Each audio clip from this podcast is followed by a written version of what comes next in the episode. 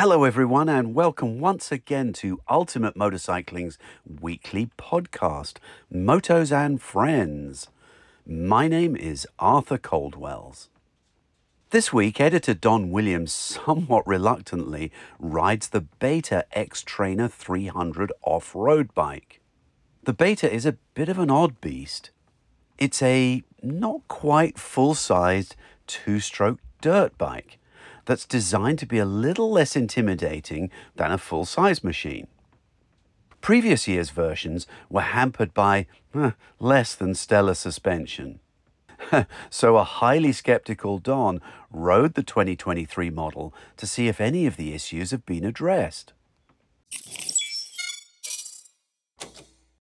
We're all familiar with the Suzuki Hayabusa, one of the most iconic sport bikes ever.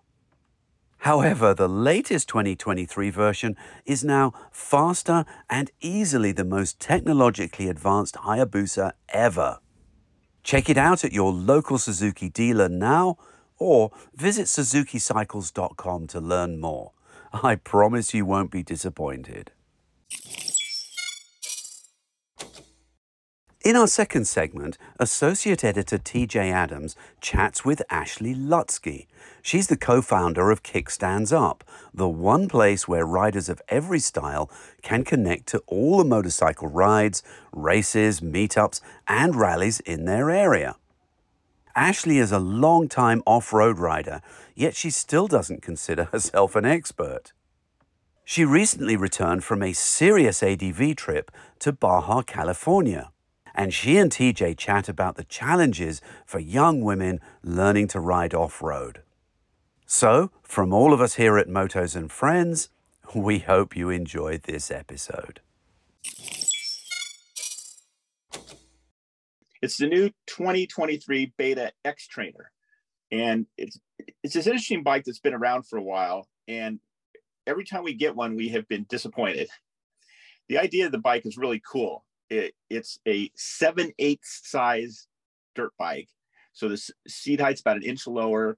Everything's a bit more compact, but it's got a uh, 300cc two-stroke motor in it, which is normally in the old days you'd go 300cc two-stroke. That's big. Well, this one's tuned not to be a, a high-end power. It's tuned for low-end power. It's not the Trials bike motor in this bike. It is the uh, same motor as used in the 300RR uh, uh, trail bike and the 300RR race race bike, but it's it's tuned completely different. And and one of the thing first things you kind of notice when you see the bike in person is that it has a much smaller expansion chamber.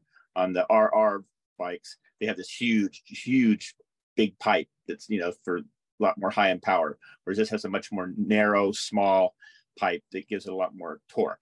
So even though it's a 300 cc two stroke, uh, it's a very beginner friendly bike and uh, beginner friendly motor.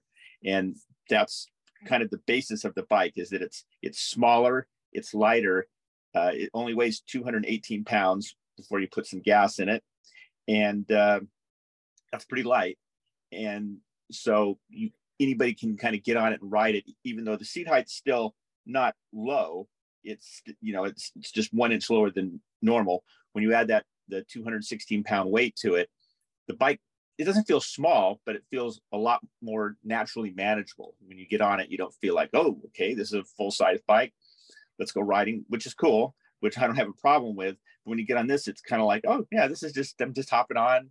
It's it's just kind of casual and it's and it's fun. And so uh, having the smaller design and you know it's not a race bike. They have the rr and the rr race for the people who want to go super fast and this bike is designed to be more agile can go uh, in more difficult places. It's not designed to be as as fast as the other bikes. It's designed to be ridden at, at a, a, low a slower pace but maybe in more technical conditions more easily. So that's kind of where beta positions the bike. Now over the years the big problem with that bike is that it had terrible suspension. and we complained about this on the last two generations.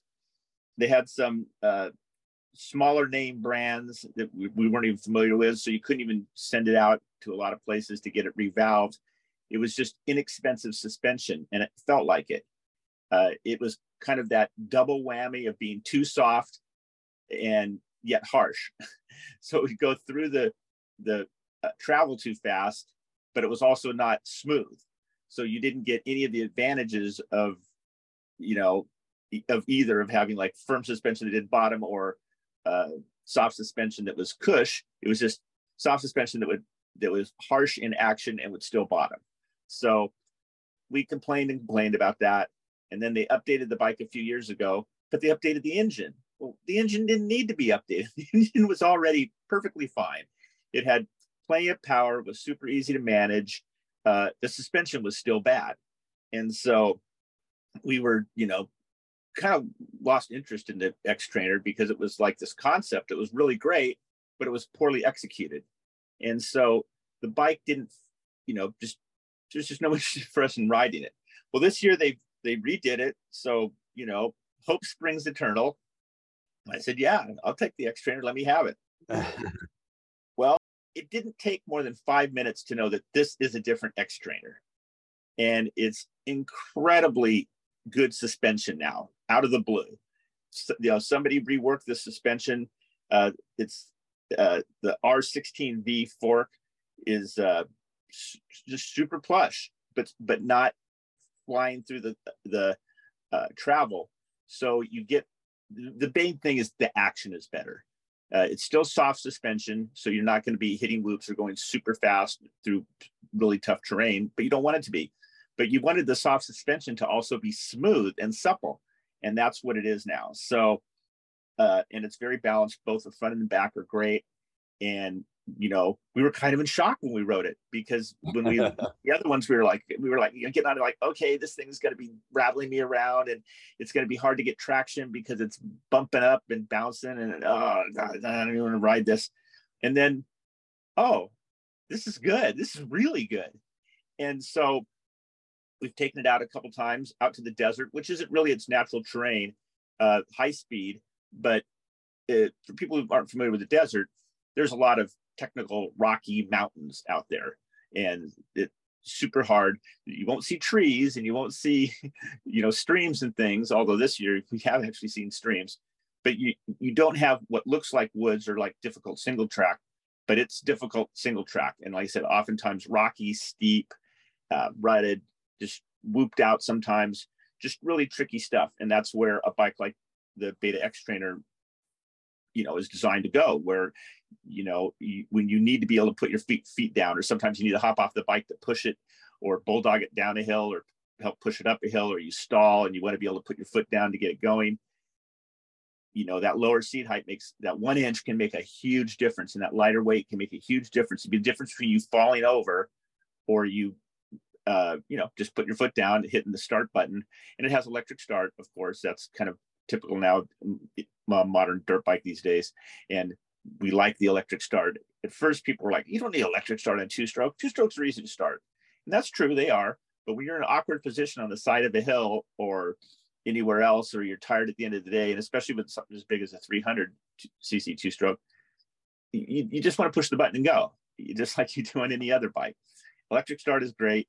And uh, the electric start works really well on this one. We had had to use it when, when we first got the bike. Uh, it had a clogged pilot jet, and that brings me, of course, to the we want fuel injection, please, please, please, please. You know, fuel injection is just so much better uh, to deal with uh, because you know it's just lower maintenance. You don't get a clogged pilot jet, and so you know it took a couple hours leaning the bike over, pulling the bottom of the carb off, pulling out the the jet, cleaning the jet, putting it back in. You know, it's just kind of a hassle. You know, especially on a bike that we had just gotten, and you know, Beta's a smaller brand, so they can't do the full break-in type of things that you know you'll get from the bigger brands. So when we get the bike, it's new, you know, which is cool.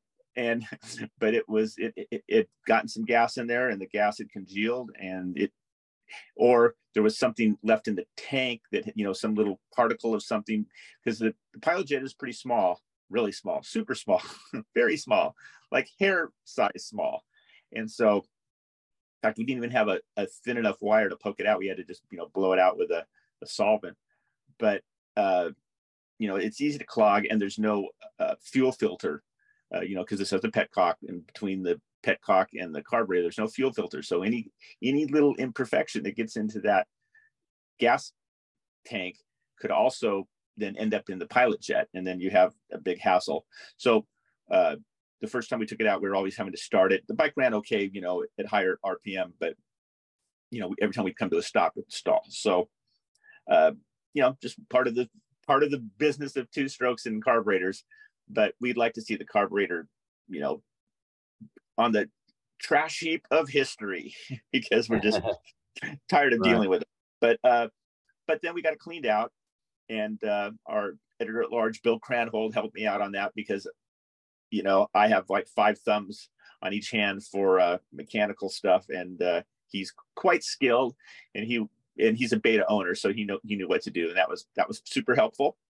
And uh, anyway, after we got it run and uh, got it cleaned, and then got it tuned, you know, tuned the air screw and the uh, uh, idle screw, which again is kind of funny thing. You know, you kind of forget you, you, ride so many bikes that don't have that, and you go, "Oh yeah, I remember doing that." It kind of comes back to you, but it's still kind of a like, "Oh man, I don't want to do this." And but anyway, it ran really good. Once we got the, the, the carburetor cleaned and we got it tuned right, it the carburetor was action was perfect.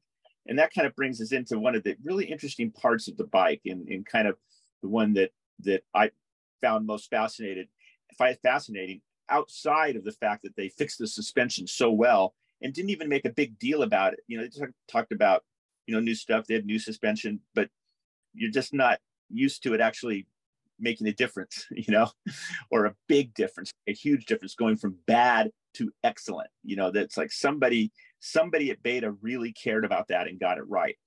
But anyway, back to the engine. The engine has two power modes and we got we was call it rain and sun because they don't have names. They just have little icons. Okay. Say emojis on this. There's a button. Now it's a switch on the rrs that's on near the steering head. You go up or down little light comes on to which one you have. But on this on the x trainer they put the the uh, mode selector on a on a dedicated button on the left handlebar which which is okay. Now in our case the button the light on the button didn't work.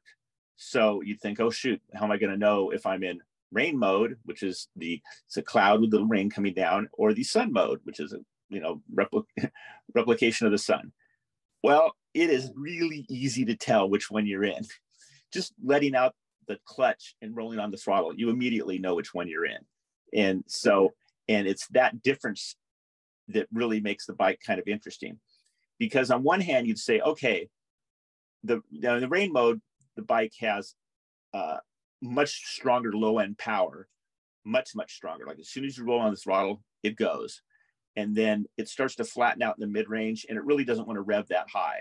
So it's a real low low RPM. It's kind of like a trials bike motor, at, the way a trials bike motor feels.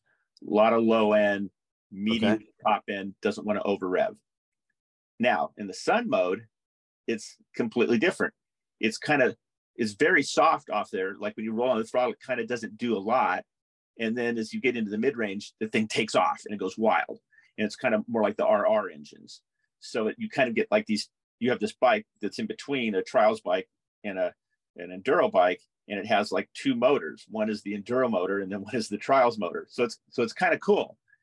But so so you're thinking, okay, uh, I'm always in the technical stuff. I'm always going to use the the rain mode that has the you know more low RPM power, and then the the sun mode I would use going wide open across the desert.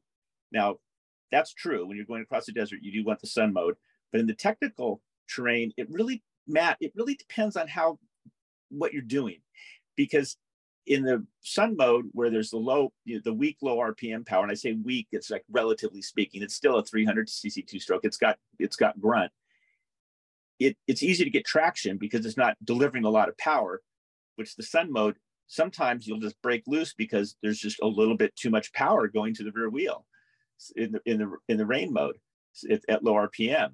So you'll go, oh, well, I'll put in this sun mode and I'll have this really smooth bottom end that keeps traction, which you would want in the rain. So the, the rain and the sun modes are kind of like this, this theory. Like you could switch them theoretically, sort of, and uh, and they would still like kind of make sense. And another aspect of the uh, the first time, the very first time, I was like going out, going through the technical stuff. I was in the sun mode because I was thinking, oh, you know, the rain mode, I don't really need that.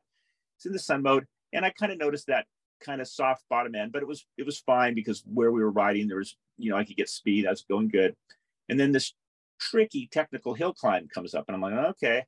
So I still, you know, I kind of didn't think about changing the mode. I said I just leave it in the sun mode. I'm going up, and I get to the technical part, and the RPMs drop, and I put on the gas, and the kind of bike's kind of going like it like it's bogging, and I'm okay. like, oh, oh, it's bogging. But then I kind of roll it, and it's it only sounds like it's bogging it's like you roll on the throttle just a little bit more and it just pulls a little bit more. It just goes. So even though it has the sound of bogging, it's actually pulling pretty good and it's working good. The bike isn't isn't losing power. Like if it's bogging, you know, you kind of lose speed. This had the bog sound, but not the bog reaction. And when I put right. you know, Bill Cranhold on it, he had the same thing. He's like, "Oh wow, that's really weird." Yeah, it's like it sounds like it's bogging, but it's not bogging. It's it's it's pulling. It's going good.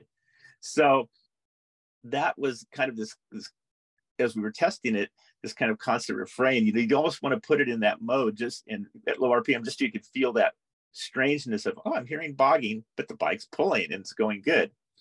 So, you know, it was it was a real it's an interesting thing how they did it and how you know it you kind of perceive things as being and then how they work and then how you decide in each situation which mode do i want like i said in, in high speed mode if you're going high speed across the desert or some kind of fast trail or dirt road yeah you're going to be in the sun mode that's not, a option but when you're in the uh, the rain mode you, there's the technical stuff the rain mode maybe maybe not you know it just will depend on exactly the conditions and and the more you would ride the bike and you know as, as an owner the more you'd know oh yeah i need this I need this mode for what I'm doing. And, you know, it's, it's always going to be a combination of your style and, and conditions. So you can switch those modes on the fly just with no problem.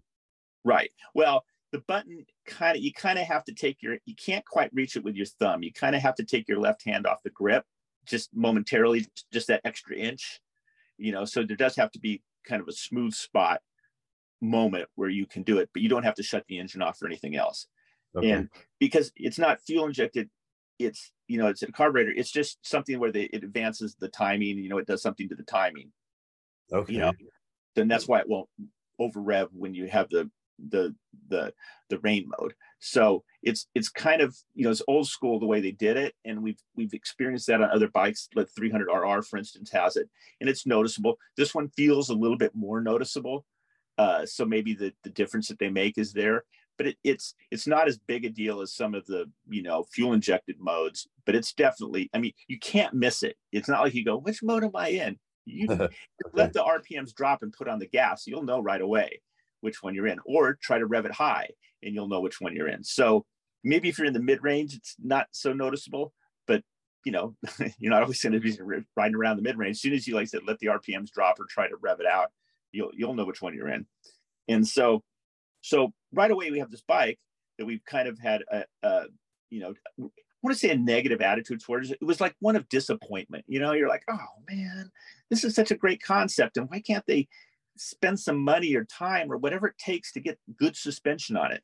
And now Beta does have uh, a, a, a thing called build your own Beta, and if you want to, you know, you can put Öhlins suspension on it if you want, but all of a sudden, you know, you're spending another five grand. Right. But you can do it. You know, if you say, hey, you know what, I like this form factor. I don't care how much it costs. I'm gonna put all the doodads that I want on it is in addition to like, you know, major components like suspension. So they always offered that kind of option. It, it, it, and they have different like levels that you can get Öhlins or you could get different internals for the suspension. You know, there, there was a lot of options, but they weren't cheap. You know, you're, le- looking at least two thousand dollars to upgrade the suspension, and you know the bike is not, you know, that's kind of not what the bike is about in a way. So, right. you know, it's not a high performance bike. Most people don't want to spend a lot of money upgrading a a bike that's quote lower performance. And I mean, but the price is lower than the enduro bikes. It's eighty two ninety nine. So it's it's a little bit less expensive, not not super less expensive, but you know, you know, if you don't like the Olle, because that's the company O L L E uh, suspension, you know, you you can upgrade it, like I said, either by just the internals or you know, completely new uh, uh, units from Öhlins. But you know, we had the standard suspension on it, and for the first time, we were satisfied. Now it only has 10.6 inches of travel. When I say only, that sounds like a lot to somebody who rides a street bike, but a dirt bike's normally around 12. So, you know, it's it's shorter, but most people aren't using up 10 inches of travel. Uh, you know, they might once in a while. You know, in, in our riding, I think I bottomed it out one time. You know, and so it's soft, but 10 inches still a lot. But again, I wasn't riding super fast stuff as much as I was riding super technical stuff. Okay. And for that, the suspension is great. It's like, you know, it's always about the right tool for the job. And in this case, you know, the right tool is the, uh, you know, is is is this bike for something slow. So, you know, all those all those features, you know, that whole the, the the execution of the bike is really right for the first time. Now, this year, the reason they gave it to us, or the reason they were kind of pushing it on us, is that it has some new things about it, and I can't claim to be have been is uh, intimately experienced with the bike because again we haven't just haven't ridden it that much because of, of our previous experiences. that's a new subframe that gave it a new air box for new more airflow, and maybe that helped the motor. You know, so that's that's good. You know, the bike looks good. It got new plastic with that, so everything. You know, the kind of it looks the bike looks cool. You know, it's it's a it's a Italian bike from a boutique brand, and they know how to make it look cool. Oh, and they also have, you know, I talked about the electric start. They have a new uh, lithium ion battery that they say is lighter and more powerful, and it is powerful because I mean, no matter how many times you push that button, it starts that bike up. Not that it's hard to do that, but you know, two strokes easy to you know turn over, but it still did it all the time, and that's not always the case on, on some dirt bikes where they try to cheat the size of the battery to keep the bike lighter. Uh, you know, it has other cool things like it has the diaphragm style clutch. It has, you know, the kind of curved disc instead of the springs. And uh, I really like that. Uh, Kawasaki has that on their new KX uh, motocross bikes. They've had it for a couple years now. And uh, KTM has used it, KTM Husqvarna Gas Gas. And it's, I like the feel of them. And uh, some people, they don't. Some people do. I'm in the the i do. And so that's you know that's that's a good aspect of it. Uh, it's a two stroke but you don't have to mix the oil. Uh, there's an oil tank on it and you just pour oil and then it injects the oil into the you know the case reed in, induction motor. So you don't have to deal with mixing gas. So if you're with a friend that rides four strokes you just you know you're set. You just put the same you can put the same gas or if you run out of gas out in the middle of nowhere and you oh shoot i need to put gas in this you can just put any gas you know any gas will work. Whereas you know on a two stroke that requires premix you'd have to go oh well did i bring gas oil with me? And uh, we haven't even run through the tank yet. It's supposed to be five rides about but i think it'll last longer. You know that'd be five rides if you're like holding it wide open you know? And so one of the nice things about oil injection is that it uses less oil. More precise, yeah. And the bike doesn't have a bunch of oil dro- drooling out of the exhaust, which is nice. And and also, uh, we rode the bike with a, an FMF spark arrestor uh, m- muffler, not the stock one. And theoretically, that might have padded down the power a bit, uh, maybe at the top end. But again, for what the bike is, it had plenty of it had plenty of power. And uh, you know, you're on this, you're really concerned about low and and mid range more than just you know screaming it because the bike doesn't feel right when you're screaming it. You know, I you know I'd rev it up and just see how it is, but you always just want to shift sooner than get anywhere near the over rev. It sounds like a great bike, but obviously it's physically smaller. So who exactly is this aimed at? Well, it's just aimed at somebody who wants a smaller bike, which sounds kind of funny but seven eighths. So like novices, novices on the dirt, or is this more like a for sort of teenagers just getting into the sport? No, it's it's it, there's two different kind of concept of it. One is it's smaller, so a newer rider would be happy with it. You know, in some ways, uh, this bike would be more, you know, appealing to a a, a new rider Because you, you think normally a new rider, I'm not gonna put a new rider on a 300 cc two stroke. There's no way. But with smaller and lighter, a new rider could get on this.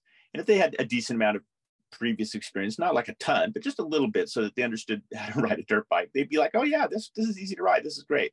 But the other is for the kind of guy, kind of like me, who wants, who likes to go on really tough technical trails where it's really challenging. It's not easy. And, and you're working through this and you're working through that. And on a taller bike, you know, with longer travel suspension and more weight and everything's up high, you know, you can't dab as much. It's a lot trickier to do that. Uh, some of the trails we were on, if I was on the 300 RR, it would be, you know, it gets a little sketchy when you got to put your feet down when things get rough. Whereas on this bike, you know, that one extra inch, you're just always seem to be able to put your foot down. And so you can pass through. And so it's, you know, the kind of, I'd say the two people that you'd be looking for, people who want a bike that's super good in technical stuff and they're not concerned about speed, or somebody moving up from, let's say, a, a play bike four stroke, you know, a, a 230, a 250, or, you know, 150 even, and said, okay, I want a bigger bike. I want, you know, more capability, but I don't want to be overwhelmed by the bike. I mean, this bike is, you know, 50 pounds less than a Honda CRF uh, 250F play bike, the four stroke. Now it's twice, wow. it's cost twice as much. You know, as we always know and I always tell people, you know, cutting weight costs money. You know, it's like people always want right. the bike to be super lightweight and inexpensive. And it's like, well, it's not, you're not going to get both of those at the same time. You know, you're going to have to give up one. And in this case, right. Beta said, we're going to build a premium trail bike, friendly trail bike. And, you know, again, 216 pounds is pretty light, you know. Uh, yeah. You know, again, Bill Cranhold, when he was loading the bike, he goes, This bike doesn't weigh anything. You know, because he's used to pushing up, you know, his his he has a uh, Husky 450, and he's like used to pushing that up, which is not a heavy bike, you know, but right, it's, it's relatively to this bike, it weighs a ton.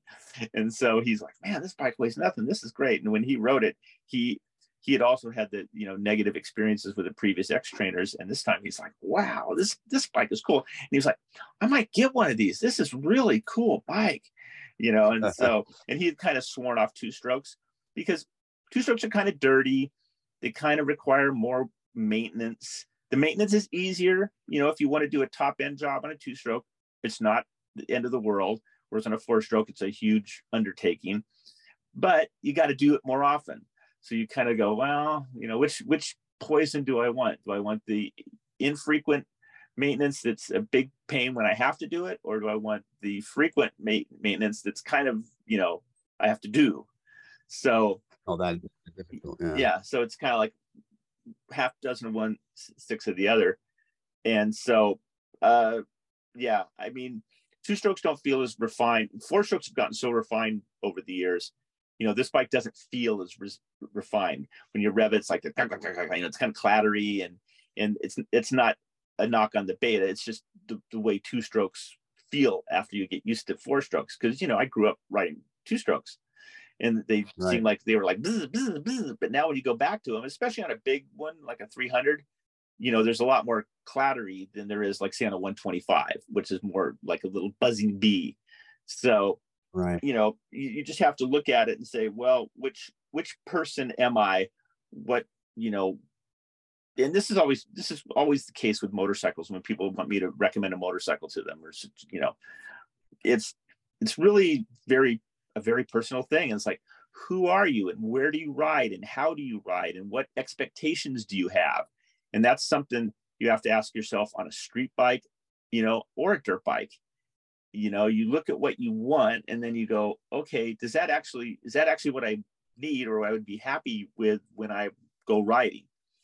You know a guy that like zooms around town and goes up in the canyons once in a while he may look at you know a yamaha r1 and go yeah look at that. That is so cool. And I look at the position i'm in. And and then you go yeah but see that mt10 you know? If you know that you'd be like comfortable and you could probably even go faster because you can see where you're going in the canyons and you have good leverage and you know so you have to go well yeah but it, but it doesn't have a 200 horsepower it only has 175 it's like yeah, yeah, yeah, I know, I know, but you're not up to 200 horsepower, dude. You know, just let it go. You know, and I think as the more experienced you get riding, the more you understand that concept that you don't, you know, you're in the real world, you know, torque rules, right? Yeah. Yeah. Yeah, for sure. Yeah. So this this sounds like a really good good bike for sort of an, an, an intermediate, clearly not a beginner, but maybe even it's something that maybe I would like. Yeah. You know, because obviously I've been riding motorcycles a long time. I know how to ride a motorcycle. I can ride them pretty well, but I've never ridden off road. So I have no experience. So I look at these big, tall off road bikes and I think, oh man, I could get into trouble on that really quickly. But this sounds like it would be a lot more manageable and a good way to learn for somebody who actually knows how to ride. Right. Right. And then it has the the added capability that it's really a great technical terrain bike.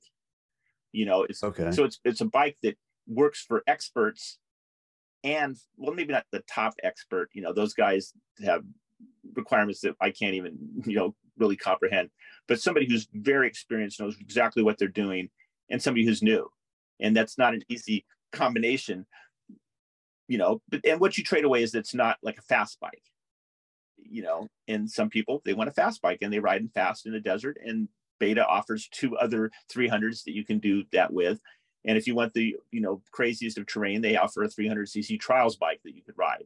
You know, so for a small company, they're they're actually they covered the bases by the sound. Yeah, they have like five 300cc bikes. I think I think about it. Let's see, they have a a 300cc two stroke and 300cc four stroke trials bike. Then they have the three like trail type bikes, two stroke trail type bikes, the RR, and the RR race and the Xtrainer. So there, there's five 300cc bikes they have. Now they don't make a 300cc four stroke enduro type bike. They only they stick with the 390, 430, I think it is, and 500, like with the big for 490 or whatever, the big motors for their their four strokes. But for the the two strokes, they have a big wide range of of bikes. And you know, betas are cool to have. I mean, you know, they're made in Italy and they look cool. And this one's red. Sometimes they're white, and that's not as cool. This is red. And anybody that looks at the bike, oh, that's a really cool looking bike. And you, you know, on a street bike, you, you, you know, you're used to having wanting to have a cool looking bike. But even if you ride a dirt bike, you know, when you drive through uh, McDonald's as we did, and the guy looks at the bikes in the back and he sees the beta. Oh, that's a cool looking bike. You know, it's got that Italian red, and that's that's part of the fun of being a motorcycle rider. Again, whether you ride a dirt bike or you ride in the street, is is you know you're kind of Steve McQueen for for a couple hours, you know. Yeah. And when the bike, even when you're not on the bike, and there people are looking at the bike, they're going, "Oh, well, that's cool," you know. So yeah, uh, it's very it's, it's, nicely styled. The bike looks great, and uh, so it this is kind of the this the story of how you can be disappointed in a, a model, and in this case, we were disappointed twice. But somebody at Beta, you know, over in Italy, came through and said, "You guys, we really gotta," you know, they're saying this in Italian, of course. You guys, we really gotta fix the suspension on that bike. You know, whoever's their test rider is like, "Man, I, we can, we can do better than this." There's, it's, it's got to, there's got to be a way to fix this, and and they finally got through, and uh, it just completely transformed the bike from being like, well, it's kind of cheap and it's kind of small, so that's kind of cool, and you can ride at these kind of places, but it's not that much fun to ride because the suspension is not that good. But like, this bike is awesome to ride. I love it, and so that's that's a big change, and uh, it's funny that shows how important suspension is. Yeah, you know, yeah, and sure. you know, sometimes it's tires. Uh, in this case, it's not the tires that are the issue, and uh, uh, it's the the suspension was the problem, and uh, they and Beta has finally fixed it. So that's the story on uh, the new Beta Xtrainer, which, like I said, I I just found it super interesting. It's super fun, and it's you know we do what we do, and a lot of times when there's a new bike, the, the improvement is incremental, and it can still be noticeable, but it's not like this whoa, you know, kind of thing. And in this case, it was like a whoa kind of thing where he went, wow, this bike that I didn't like, I really like now. And, yeah. and, and again, it was, it was noticeable really quickly, you know? So anything like that, you go, it's not like, oh yeah, I'm starting to notice it. No, no, no. It's like, wow, this is a completely different bike. And so congratulations to Beta. I can now, when people say, "Hey, should I get an Xtrainer?" I go, "Yeah, but you know, don't get anything before 2023." But you know, unless it's got like the only suspension or something. But you, this is now a totally legit dirt bike. Awesome. Okay. All right. Hey, thanks, Don. I really appreciate it. It sounds great. Okay. Thanks. In our second segment, Associate Editor Teejay Adams chats with Ashley Lusky. She's the co founder of Kickstands Up, the one place where riders of every style can connect to all the motorcycle rides, races, meetups, and rallies in their area. Ashley is a long-time off road rider, yet she still doesn't consider herself an expert. She recently returned from a serious ADV trip to Baja, California and she and Teejay chat about the challenges for young women learning to ride off road. Reputation precedes it, unmatched performance and striking style define it. We're talking about the 2023 Suzuki Hayabusa. This legendary sport bike is the quickest, most technologically advanced, and aerodynamic Hayabusa ever. Its raw power and unparalleled acceleration matches your own drive, while its head turning design embodies your spirit's flair. Led by the Suzuki Intelligent Ride System, the Hayabusa gives riders a comprehensive collection of electronic rider aids, like the bidirectional quick shifter, the drive mode selector, launch control system, and the cruise control system that simultaneously increases performance, comfort, and rideability. While its advanced analog and TFT LCD display panel connects you to the ride like never before, blending over 20 years of tradition with innovation. Plus, the Hayabusa comes in three new eye catching color combinations, and it offers a full suite of available Suzuki genuine accessories that you can choose from. The ultimate rider waits, so head into your local Suzuki dealer now or visit suzukicycles.com to learn more. Yeah, so I grew up around motorcycles. My mom was like really interested in like the Harley community and went to all those different like Laconia and Daytona Bike Week and all those things. Um, Your mom, wow, that's that's fantastic she didn't she didn't ride herself um but she was really like interested in that community. Um and so you know my my stepdad had a motorcycle and so i grew up around kind of that chrome harley scene on one side of my family. And then her brother my uncle is an avid off-road motorcyclist and kind of a a, a very successful amateur racer up in new england. And so i had kind of these two motorcycle worlds that were always like orbiting me um but i didn't really get into motorcycling myself until kind of later on in as an adult. Wow what a great start though because you you had the two different worlds to give you options. Yeah definitely and there was definitely this like curiosity about two two wheels that i think i had from a from a very young age. Um i think that for me it was it was hard to see myself represented in like what a motorcyclist is um as a woman um as a particularly like risk averse woman as well like i don't consider myself much of a daredevil um and because of that i i kind of saw motorcycling as something that was just cool but like not for me. Um and i think that it took kind of all those years of being around it and being exposed to it and being like man this is something that like i really want to try and i really want to explore.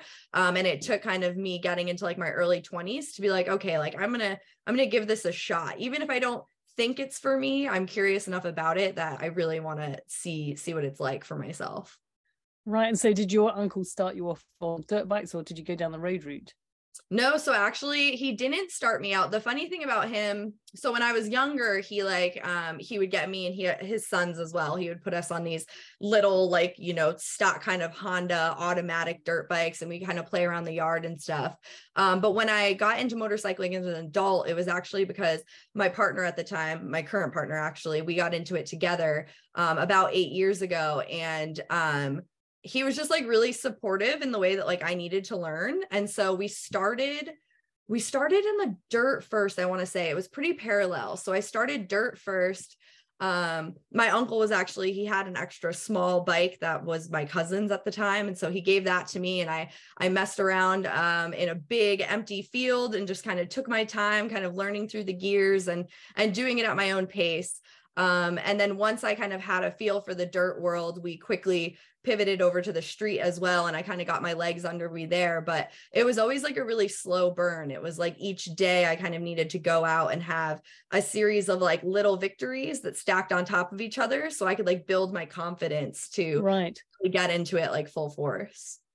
Wow. That's a great journey because you know you've you've kind of taking your time to make yourself safe as it were. Did you do any training? Did you go to any official training or just i think it, i went straight i'm trying to think i didn't do any early trainings. I will say for the road i did the motorcycle safety foundations course in my local area um, I had already had some dirt experience under my belt, so I felt pretty confident.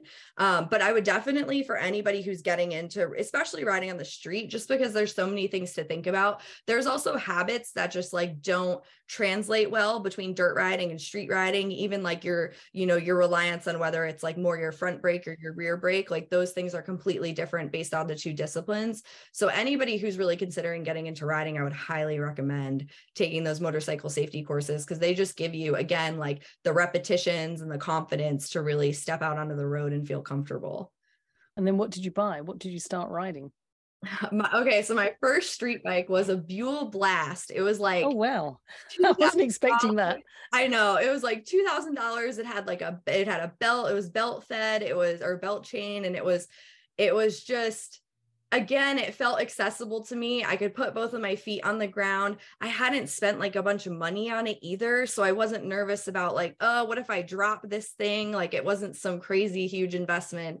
Um, and it felt, I don't know, it had a really loud exhaust too. So I felt pretty cool, you know, riding, riding yes. around for the first times. But yeah, that was a really fun beginner bike. It was really reliable, um, really just like tame. Yeah, it was, it was a lot of fun.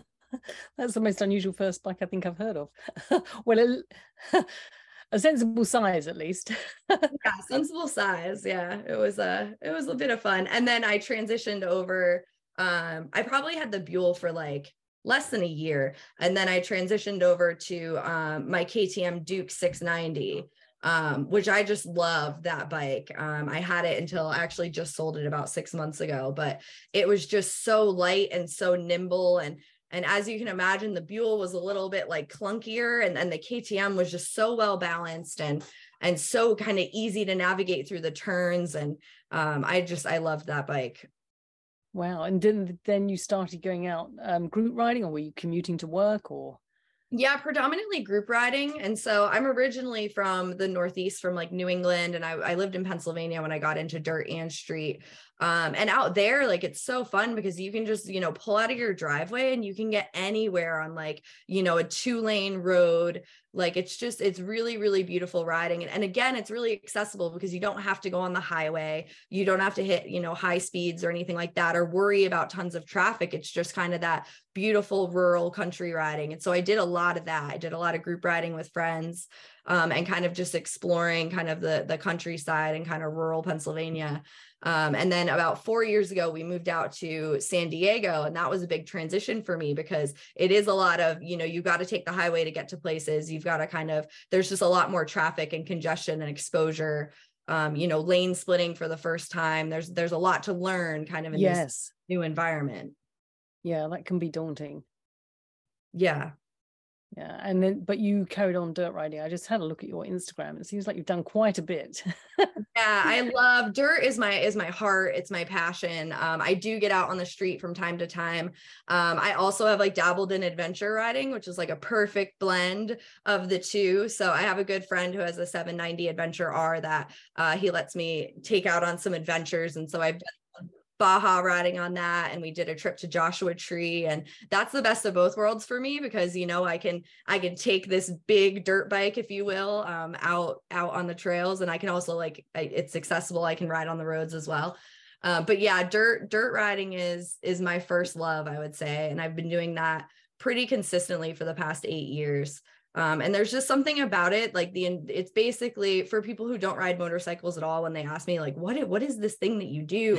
And um, I always say it's like it's like hiking and exploring, but on a motorcycle. Like you can go to some of the most beautiful places, places that other people will never see, um, and it's all accessible on this on this machine that kind of gets you there. And I love that. I love the explorative nature of of dirt bike riding. Yeah, that's a good description. I haven't heard that before actually. Most people talk about, you know, the challenge of the terrain and that sort of thing as the enjoyment. But you're right, you can get some really amazing places. And there are all sorts of trails. Off-road is great around the USA. Uh, yeah, and that's the thing too. Like we live in this beautiful country that's like so incredibly diverse, and so the places that you can explore and the things that you can see, and and the connection to the natural world that I think is sometimes lost when you think about motorcycling, and especially when when outsiders look at kind of the let's say environmental impact of motorcycling and things like that i think there's there's this missed connection that it is a way for folks to get out and connect with nature and um, and just explore and see what's out there yeah it's also great i mean we know as you can tell i'm old older than you lots older a lot of um, more mature people shall we say and once you start getting a bit less able it's still a really good way to be able to go out and do that as a sport and Absolutely. get out into the yeah get out into the countryside um, so what was Baja like? I've never been there. Baja was beautiful. Um, Baja's incredible. I've gone down a couple of times. Um, I've gone down just on my dirt bike um, a, a, few times. And then most recently, we did an adventure ride that was, you know, it's funny with those adventure bikes, it's always truly an adventure, I find. You know, someone's got some sort of a mechanical thing, or there's just always something that pops up. that definitely our experience in Baja. Um, but it's just, it's just really really gorgeous terrain. It's just really and and and it's cool. It's cool to also have access to like another culture that's right you know that's so accessible from our backyard in san diego. And so to be able to to be able to kind of explore in that way is just it's been really fun. Yeah go experience the different foods and just yeah see that whole other world. I'd like to go. One day i will. Um so, um, moving on, were you working with motorcycles back then, or did you have some sort of different type of job? No, so my the majority of my career has actually been in the nonprofit world. Um, I have always kind of worked in non in the nonprofit education space. Um, I'm a firm believer um, you know in in in our education system and in educational equity um, as a pathway to economic mobility for young people. And so i've spent about the past decade in my career really focused on how we can make either the public education system or now the higher education system um, more equitable for students across the country um, and so yeah it was an interesting foray. I've kind of lived two hats right? I've i've done the nonprofit um, fund development finance and operations. I've been in that world for quite some time. And then i've always just kind of had this like weekend warrior kind of passion um, for off-road motorcycling. And so um, very recently i took the leap to kind of merge my my professional expertise in you know building and scaling companies into a world that i feel really passionate about in motorcycling. So tell us a bit about that. This is the company that um, I heard about, Kickstands Up. Yeah, so Kickstands Up is um, kind of the first of its kind um, events platform specifically geared for the motorcycle community. Um, it was built by three, again, like I said, the co-founders were all, you know, weekend warriors, motorcycle enthusiasts through and through. And um, one of the things that we kept stumbling a- across was that like it's really hard to find motorcycle events any other way other than like through word of mouth. Like you have to be really connected to the community to know what's happening. Or like we always joke that we had this moto FOMO because we'd be, you know, scrolling through Instagram and see that someone just did some really cool event that we would have loved to have gone to or loved to have even known about and now we have to wait a year um, for it to come back around or something like that. And so and then you know inevitably something comes up and we miss it again for another year. So there's things that we've been dreaming of for you know years on end now that that we were um that we struggled to find. And so you know we were like there's got to be something out there and we were searching for the solution and it didn't exist. And so we were like well we'll build it. Um, and so kickstands up is is for all types of riding modalities. So whether you're into the cruiser world or the dirt scene or you're an avid scooter rider um, it's a place where you can go to find events that you're interested in. Um, and you can also say you know you save those events and we give you automated reminders. So you never have to worry about missing an event if it's coming up if you had expressed interest.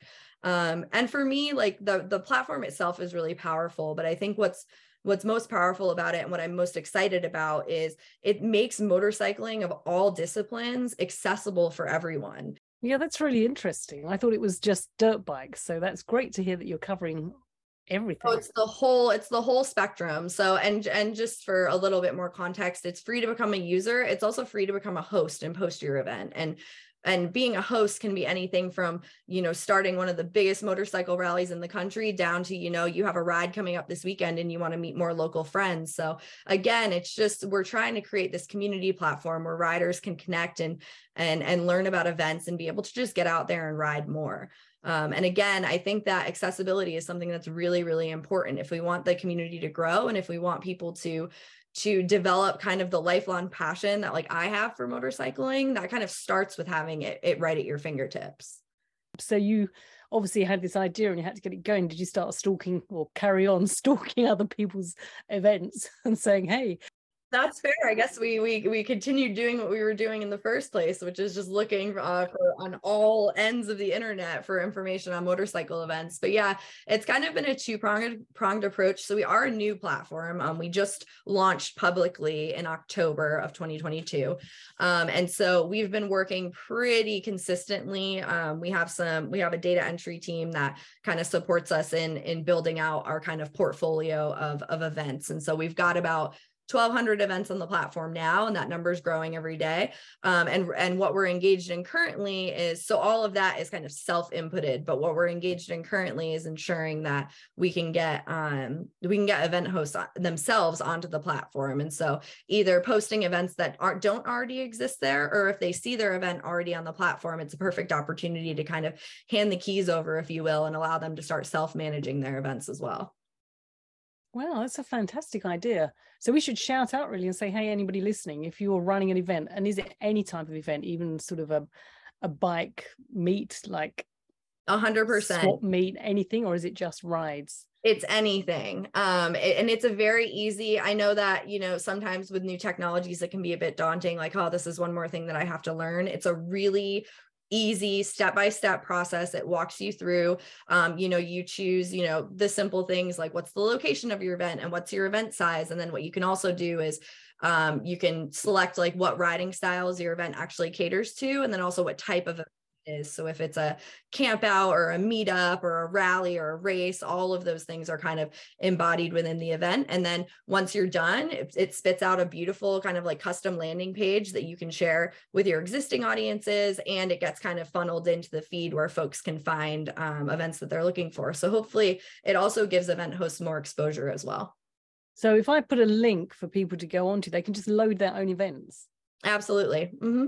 So, and it's just yourself running the business, or um, no? Fortunately, stay with the people who had the ideas. You yeah. all had the idea. Fortunately, it's not just me. Um, we have a really well balanced kind of core team of co-founders that I'm really excited about. So, um, Jay is our chief engagement officer, and he actually came up with the idea um, and the name. he's he's pretty creative in that regard um and so really this this was his brainchild in that like if this thing doesn't exist like why not give it a shot? Why not build it? We know that our that this group of three people and every other motorcyclist that we've ever talked to have expressed the exact same frustration of how hard it is to find motorcycle events.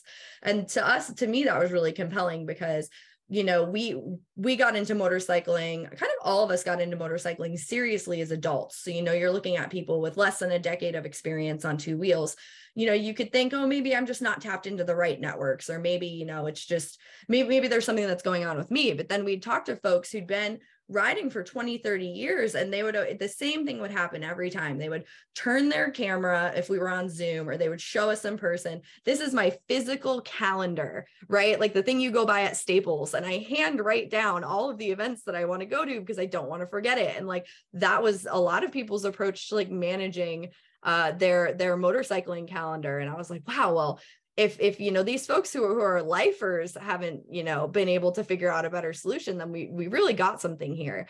Um so yeah jay it was jay was kind of the he's the visionary and kind of the where this all started. And then we were able to partner with John, um, our chief technology officer, who's just an incredible software engineer and just also a visionary and also incredibly passionate about motorcycling. And so the product that you see, the platform that you see has really, it, it's Jay's vision taken, taken to life with John's hands. And then I've just been fortunate enough to join on to really help um and vi- what look at what kickstands up the the business can be what kickstands up the company can be. So figuring out you know our financial model and figuring out what it really takes to kind of take this from ideation to actually scaling a company that's where i've been kind of bringing my expertise.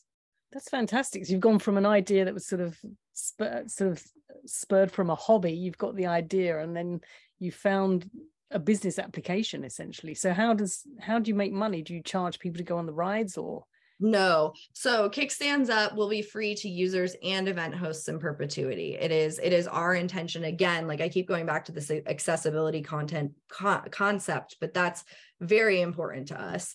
Um, right. Um, so we want to make sure that you know riders again can always sign up, hosts can always post their events, um, but we are a really powerful advertising platform. Um, first and foremost, especially for the industry, we're bringing all of this attention that used to be kind of segmented all over the place right because also there there is kind of a natural siloing that happens depending on what riding style you're into whether yes. it's the highest level if you're a dirt rider or a street rider or if it even silos down to if you're a metric or or a, a us you know what what type of motorcycle you prefer um, and so for us we want to bring all motorcyclists under one roof and we want to kind of harness all of that attention in one place. And so we're a great advertising platform for various brands, manufacturers, distributors, because you can really target your advertising based off of um, based off of kind of our users self-selected interests in a way that you can't really do anywhere else.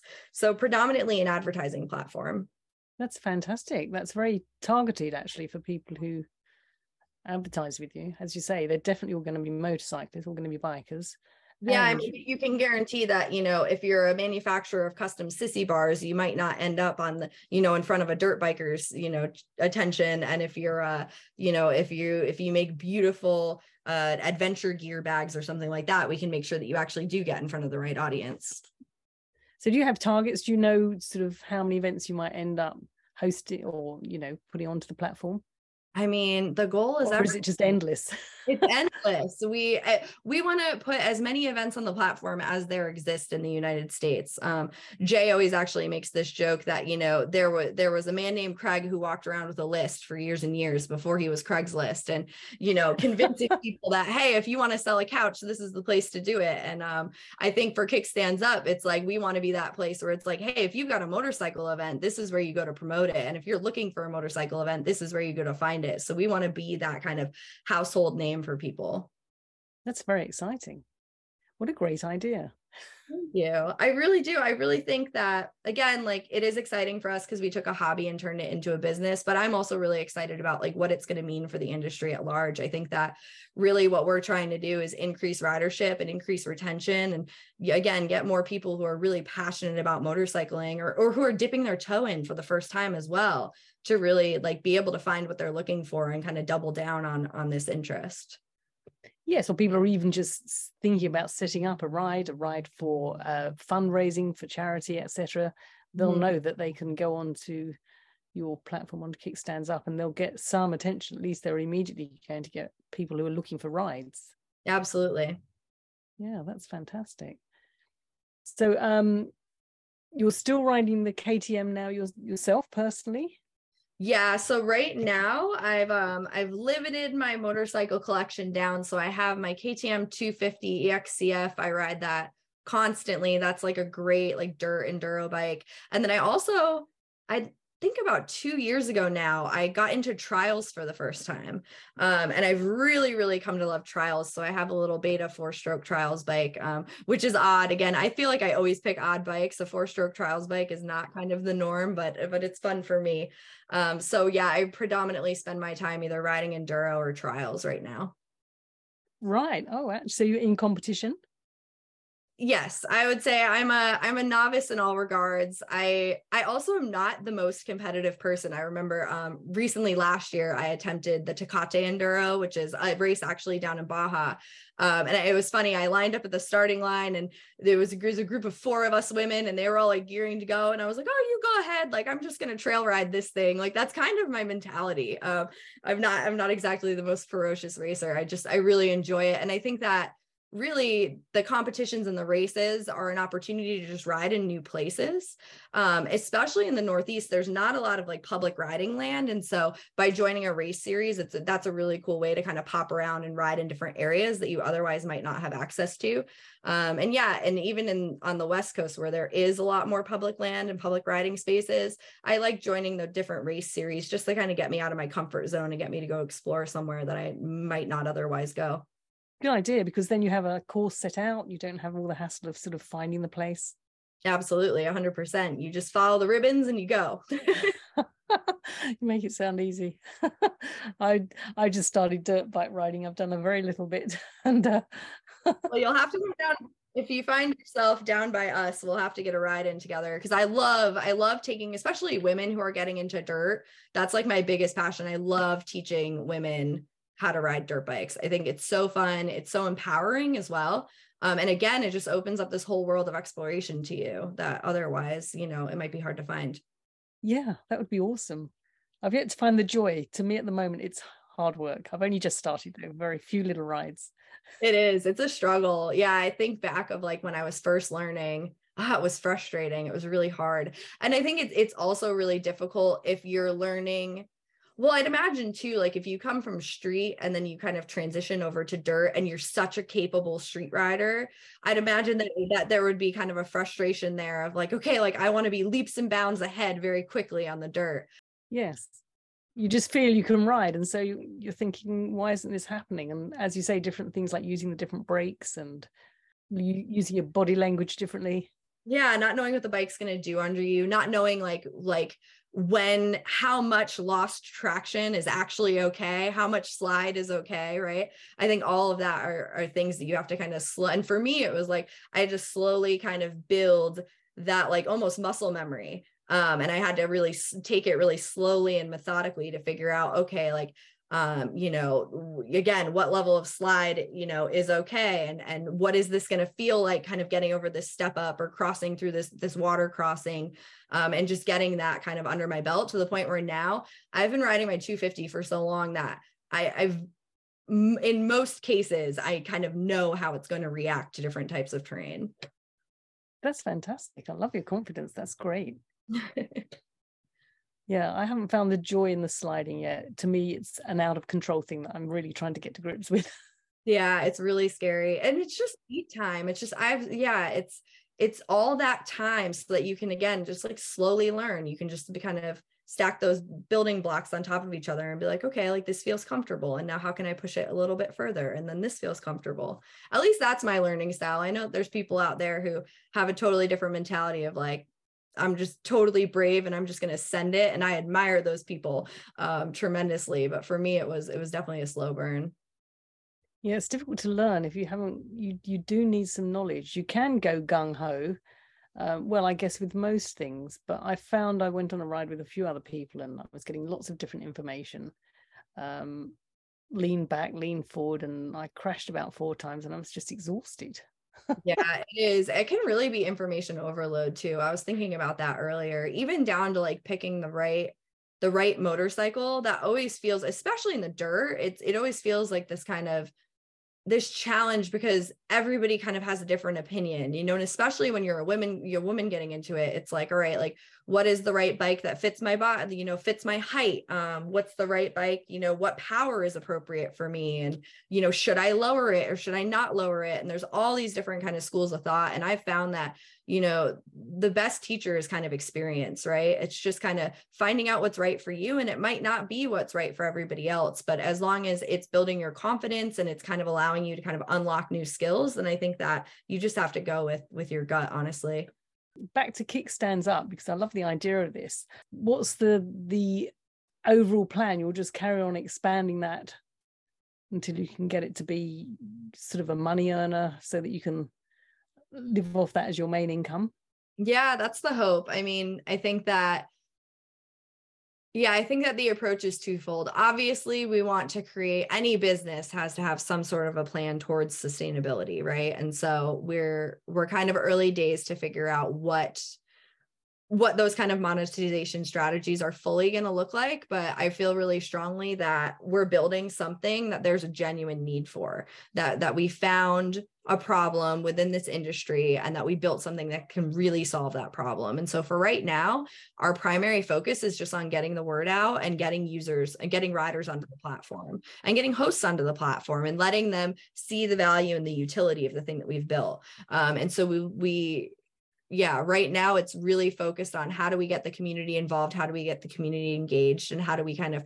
prove that there is a true market for our platform? And then, you know, we'll figure out the rest down the road. That's fantastic. So there's one thing that that I would kind of highlight that was really important, especially like if you're thinking through at least for me, like how kind of my motorcycle journey evolved. There's a big piece in this that I feel is really important to note, especially as a woman coming into the sport, um, is the number of like women focused communities that have popped up over the years. Um, and that was a really big turning point for me. So if you look at kind of like my trajectory of like, I grew up around motorcycles of all different kinds, but I didn't see myself as a motorcyclist and I didn't have the confidence to really become a motorcyclist, if you will. Um, and then I got into it a bit, right? Like I said, in my early 20s as an adult, and I had kind of the right environment and a really supportive partner to kind of nudge me along in the way that I needed to learn and to kind of teach me what he was learning as well. Um, and to kind of have that experience together. But it was still like, you know, I had this view of, of, of what it again like what it meant to be a motorcyclist and what it meant to be kind of in this male dominated space and again like all my all the people that i was learning from were men they were significantly better riders than me because either they'd been doing it for longer or they were just naturally really talented and so i always kind of saw myself as like okay, well, I'm learning how to ride a motorcycle and I have fun riding a motorcycle, but there's always kind of a limit to how far I can take this or what I can do. Like I never saw myself like racing or, you know, even competing or anything like that. And then it really changed for me. I found out about um this this I, I met someone who was uh who was kind of dipping her toe into doing women's off-road motorcycle events. Um and so I met her kind of in her early days where she was she was doing kind of a pilot event um, and I found out about it through Instagram, and it's now evolved into a, a, beautiful event on both coasts called Over and Out. But she, but it was it was her first year, and she was opening it up to I think like 25 women to just go up to upstate New York and just ride motorcycles together and just like feel out what this community would feel like. And I'd been talking to this other woman online for like I don't know, like a year, and she was a she was a competitive racer, did hare scrambles and enduros and all these things in the Northeast. And we had never really connected. And I remember I was like, Hey, I'm going to this event do you want to come along? And and i just picked her up. We never met each other before in person. We'd just been going back and forth online. We were going to this other event that like we knew very little about but it was all women. And it was the first time that i had just ever been in community with a bunch of other women who rode dirt bikes. And there was something so beautiful and empowering about that space and something that really changed for me because i saw women of all different riding styles all different capabilities. Um, you know I, I saw what was possible if you just kind of pushed the limitations out of your head and for me that was like a really big transformational moment and i think it's why I've gone to a lot of women's motorcycle events since then. I've gone to like the Babes Ride Out and Babes in the Dirt and all of these different kind of, you know, spaces specifically curated for women. And there's there's kind of a magic that happens there. And there's a real beauty that happens there because I think representation really does matter. And so to see yourself reflected in this community and to see other women who really push the boundaries and and you know who are really talented riders and who are willing to also teach you um, i think it's it's one thing to learn from from the men in your community but it's another thing to learn from another woman um, how to improve your riding practice and so i'm really grateful for those communities that i found um, and especially with what we're doing with kickstands up part of at least uh, the mission of of us three co-founders is to really show the diversity of the motorcycle community and the representation of the motorcycle community across the country. Um, and especially for me you know lifting up the voices of, of women riders and and being able to even even when you search for motorcycle events on kickstands up there's a women focused category. So you can kind of drill into to finding your community um, and and finding where where you're reflected in the space. And i think that's really important I think so. I think it gives you a, it's a different environment when you are uh, with women. It's more of a sharing than competitive environment, and that's not to say anything against guys. It's just I think the nature of the beast. Personally, that's my opinion. I would agree with that for sure. Yeah, I've been out. We went on uh, a ride, a, a, bunch of girls, um, fairly recently, about a month ago, and everybody was so helpful. They sort of always seem to have an eye out and give you handy tips and that sort of thing. Maybe it's just because you know you're you're sort of gelling and you you have the same sort of issues and problems. Definitely, absolutely. I mean, I think, and that's sometimes where, like, you know, you see, you, you know, you see a guy do like a particularly challenging feature off road, and you're like, well, I can't do that. He's six two, and you know, has incredible upper body strength, and I'm, you know, five five on a good day, and can't even touch the ground on my tippy toes um so how is that possible? But then you know when you see for me when you see a woman you know who who can do those same feats it's like okay well you know now, now there's there's a bit more uh, hope and inspiration there. Yeah you see it tackled in a different way. Totally. I'm like okay well no it's not just strength and and height. It actually there's a lot of skill here too that can get you over this feature. So maybe i just need to approach it a different way or try to figure it out differently yeah teaching or learning some different tactics for getting, getting through issues and problems. It's like a life lesson isn't it? Absolutely yeah.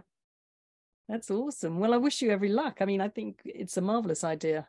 There are lots of um, groups for ladies and i think there's you know on facebook and i think they sort of struggle a bit because quite a few have got together but they're not actually able to do anything because they tend to be all over the place. And uh, i like your story of how you met up with somebody you didn't even no and uh, off you went. Well and we hope that kickstands up can solve that on the on the host or promoter side as well because we experienced the pain point as riders first. We were like hey it's really hard to figure out what's going on. It's really hard to find these opportunities. But i can imagine it's equally difficult as an event host or a promoter to say hey you know i'm trying to get the word out about this thing that i've built about this event that i'm really excited about and i don't know exactly where to go right? And so you know a lot of your options are like you know 20 years ago i feel like the the local dealership used to be, be like a big hub of motorcycle community and culture and i think that that's just changed. The relationship you know in, in many dealerships has become more, more transactional or they've just become kind of more big box kind of real t- retail stores and and so that that sense of community can be lost and so if you're not and also it's just it's we live in a different world you know printing out a flyer and bringing it to your local dealer or your coffee shop in any other world just isn't the way of doing things anymore. And so if if the dealerships aren't super connected to what's going on and then really your other option is just to throw a bunch of money at you know digital advertising and hope that the algorithm is in your favor that day you know those aren't really great options for getting the word out. Um, and so i think that there is this challenge where once again it goes back to what you know what we experience as riders in the first place is like we have to know the right people to know what's going on. And i think that for, on the host perspective kickstands up provides an opportunity that you're not just consistently marketing what you've got going on to the same group of people. Others can actually stumble across it and and be able to go out and see what you're doing. And do you have um, kids events yet? I mean i'm sure you will have. We're all for starting you know young riders. Yeah so we're open we're definitely opening up um, again any any any event whatsoever is is absolutely welcome on our platform. We do have some some youth focused events and then we also have some spectator only events as well because i think it's important that folks can just stumble across you know where can i go see the pros race or where can i go take my child so that they can see kind of uh, how exciting this world is and so yeah we definitely have kids events that are up on the platform a lot of the the off-road races also have like youth races that happen the day before those events so we're able to capture kind of the whole the whole experience that's available to folks in any given weekend. Um, and then, yeah, the spectator events, I think, is another really great opportunity to at least get kids out there, get them excited, and get them motivated about riding. Yeah, that's a good point because quite often the youth events, which are for the main event, don't even get noticed because people don't know. It's not because they're not interested. They don't realize suddenly it's, oh, there was a junior cup or whatever.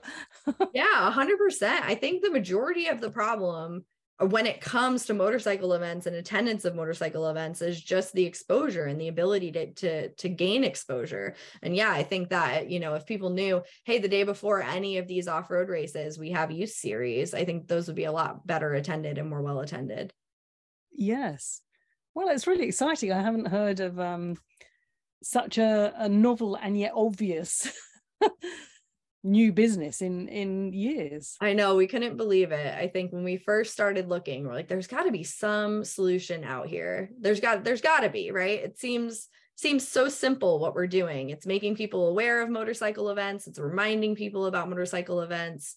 Um it, it's kind of in some ways feels like low hanging fruit but it, it it can have such a significant impact for riders that we're really excited about it yeah that's terrific well, thanks for coming along to speak with us. I'm really um, pleased for you. I'm very excited. I think for the motorcycle community, all areas of it. It's going to be be a great uh, coming together of minds. Absolutely. And thanks so much for having me. I really appreciate it.